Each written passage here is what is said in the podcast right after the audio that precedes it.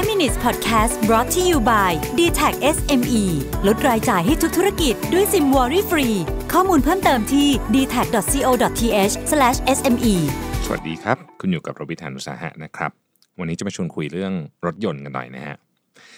อยากจะเล่าถึงประวัติศาสตร์ของรถยนต์นะครับสักช่วงร้อยกว่าปีนี่แหละเป็นช่วงที่แบบ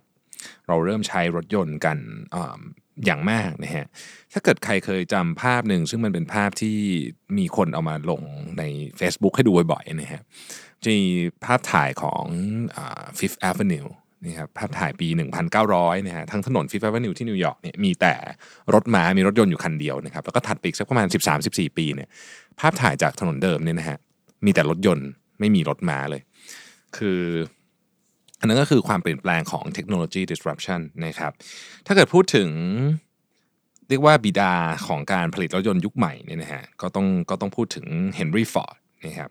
เฮนรี่ฟอร์ดเนี่ยคือสมัยก่อนรถยนต์เป็นของแพงนะฮะแล้วก็เฮนรี่ฟอร์ดก็อยากจะทำให้รถยนต์ถูกลงนะครับเขาเป็นผู้คิดค้นนะ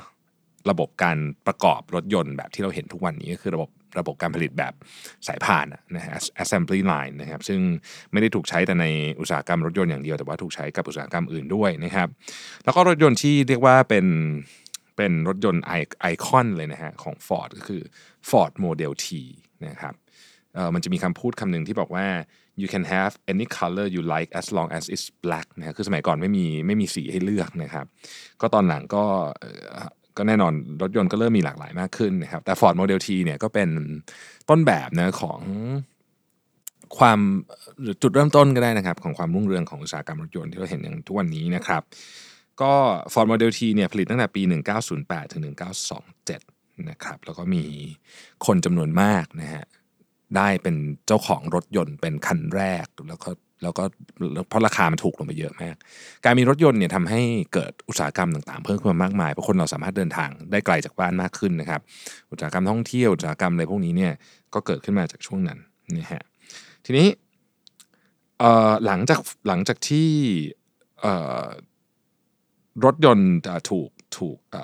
ถูกประกอบโดยโดยฟอร์ดมันก็มีอีกเหตุการณ์สำคัญหนึ่งก็คือว่าคาร์ลส์เบนซ์นะฮะก็เป็นผู้ผลิตรถยนต์แบบที่เรารู้จักกันในวันนี้ นะฮะ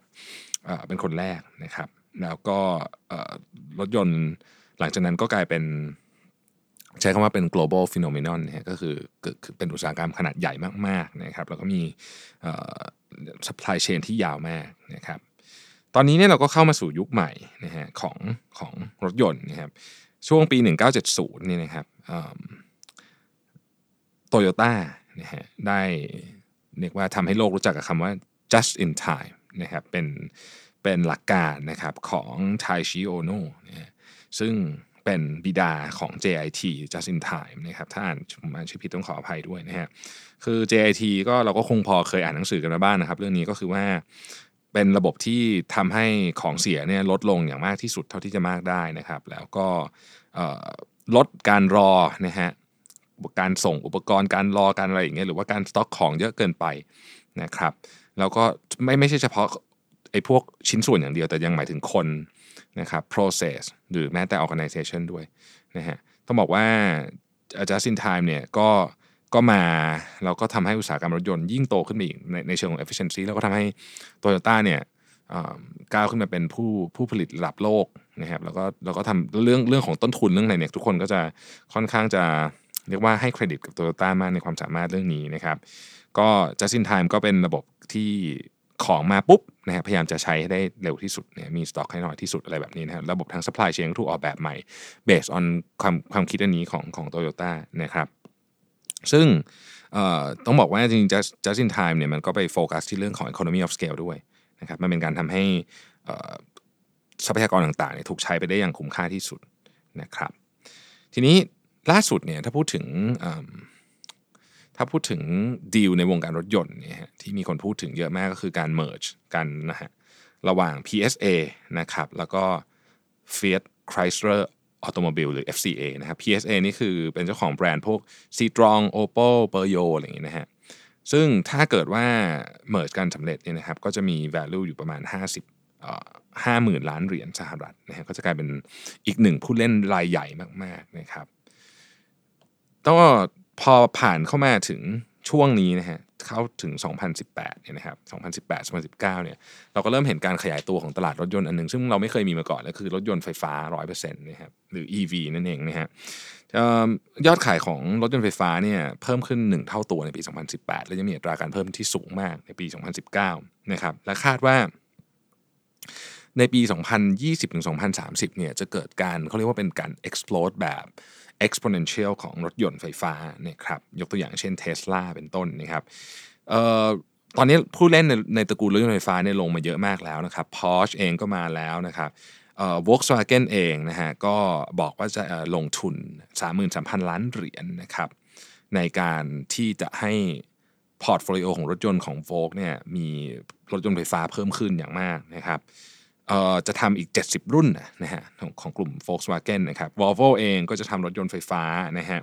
และอีกหลาย ๆ แบรนด์นะครับก็จะทำรถยนต์ไฟฟ้า ประเด็นของการทำรถยนต์ไฟฟ้าที่น่าสนใจก็คือว่าชิ้นส่วนมันจะน้อยลงเยอะมากฮะอย่างเช่น อุปกรณ์ที่เคยซับซ้อนมากอย่างเกียร์เนี่ยไม่มีนะฮะเกียร์อย่างเดียวนี้มีอุปกรณ์อาจจะเป็นหลัก ผมไม่แน่ใจเป็นหลักร้อยหรือหลักพันชิ้น แต่รถยนต์ไฟฟ้าไม่มีนะครับเพราะฉะนั้นมันก็จะทำให้ชิ้นชิ้นส่วนน้อยลงเยอะนะครับ Deloitte เนี่ยบอกว่าปี 2022เนี่ยจะเป็น tipping point นะฮะของการที่เราจะเห็นว่าต้นทุนในการเป็นเจ้าของรถยนต์ไฟฟ้า จะเท่า ๆกับต้นทุนในการเป็นรถยนต์เจ้าของรถยนต์สันดาปภายใน หรือรถยนต์ที่เราใช้กันอยู่ทุกวันนี้และนั่นจะเป็นจุดเปลี่ยนที่ที่จะทำให้คนหันมาใช้รถยนต์ไฟฟ้ามากขึ้น แม้แต่เทสลาเองตอนนี้เนี่ยนะครับก็มีแผนที่จะไปเปิดโรงงานแรกในยุโรปที่เบอร์ลินแล้ว หลังจากเปิดที่เซี่ยงไฮ้ไปเรียบร้อยแล้วนะครับ เป็นเรื่องที่น่าติดตามมากผู้อุตสาหกรรมรถยนต์ที่บอกเป็นอุตสาหกรรมขนาดใหญ่มี supply chain ที่ยาวและกระทบกับคนจำนวนมากนะครับ ขอบคุณที่ติดตาม 5 minutes นะครับ สวัสดีครับ 5 minutes podcast presented by d t e c h SME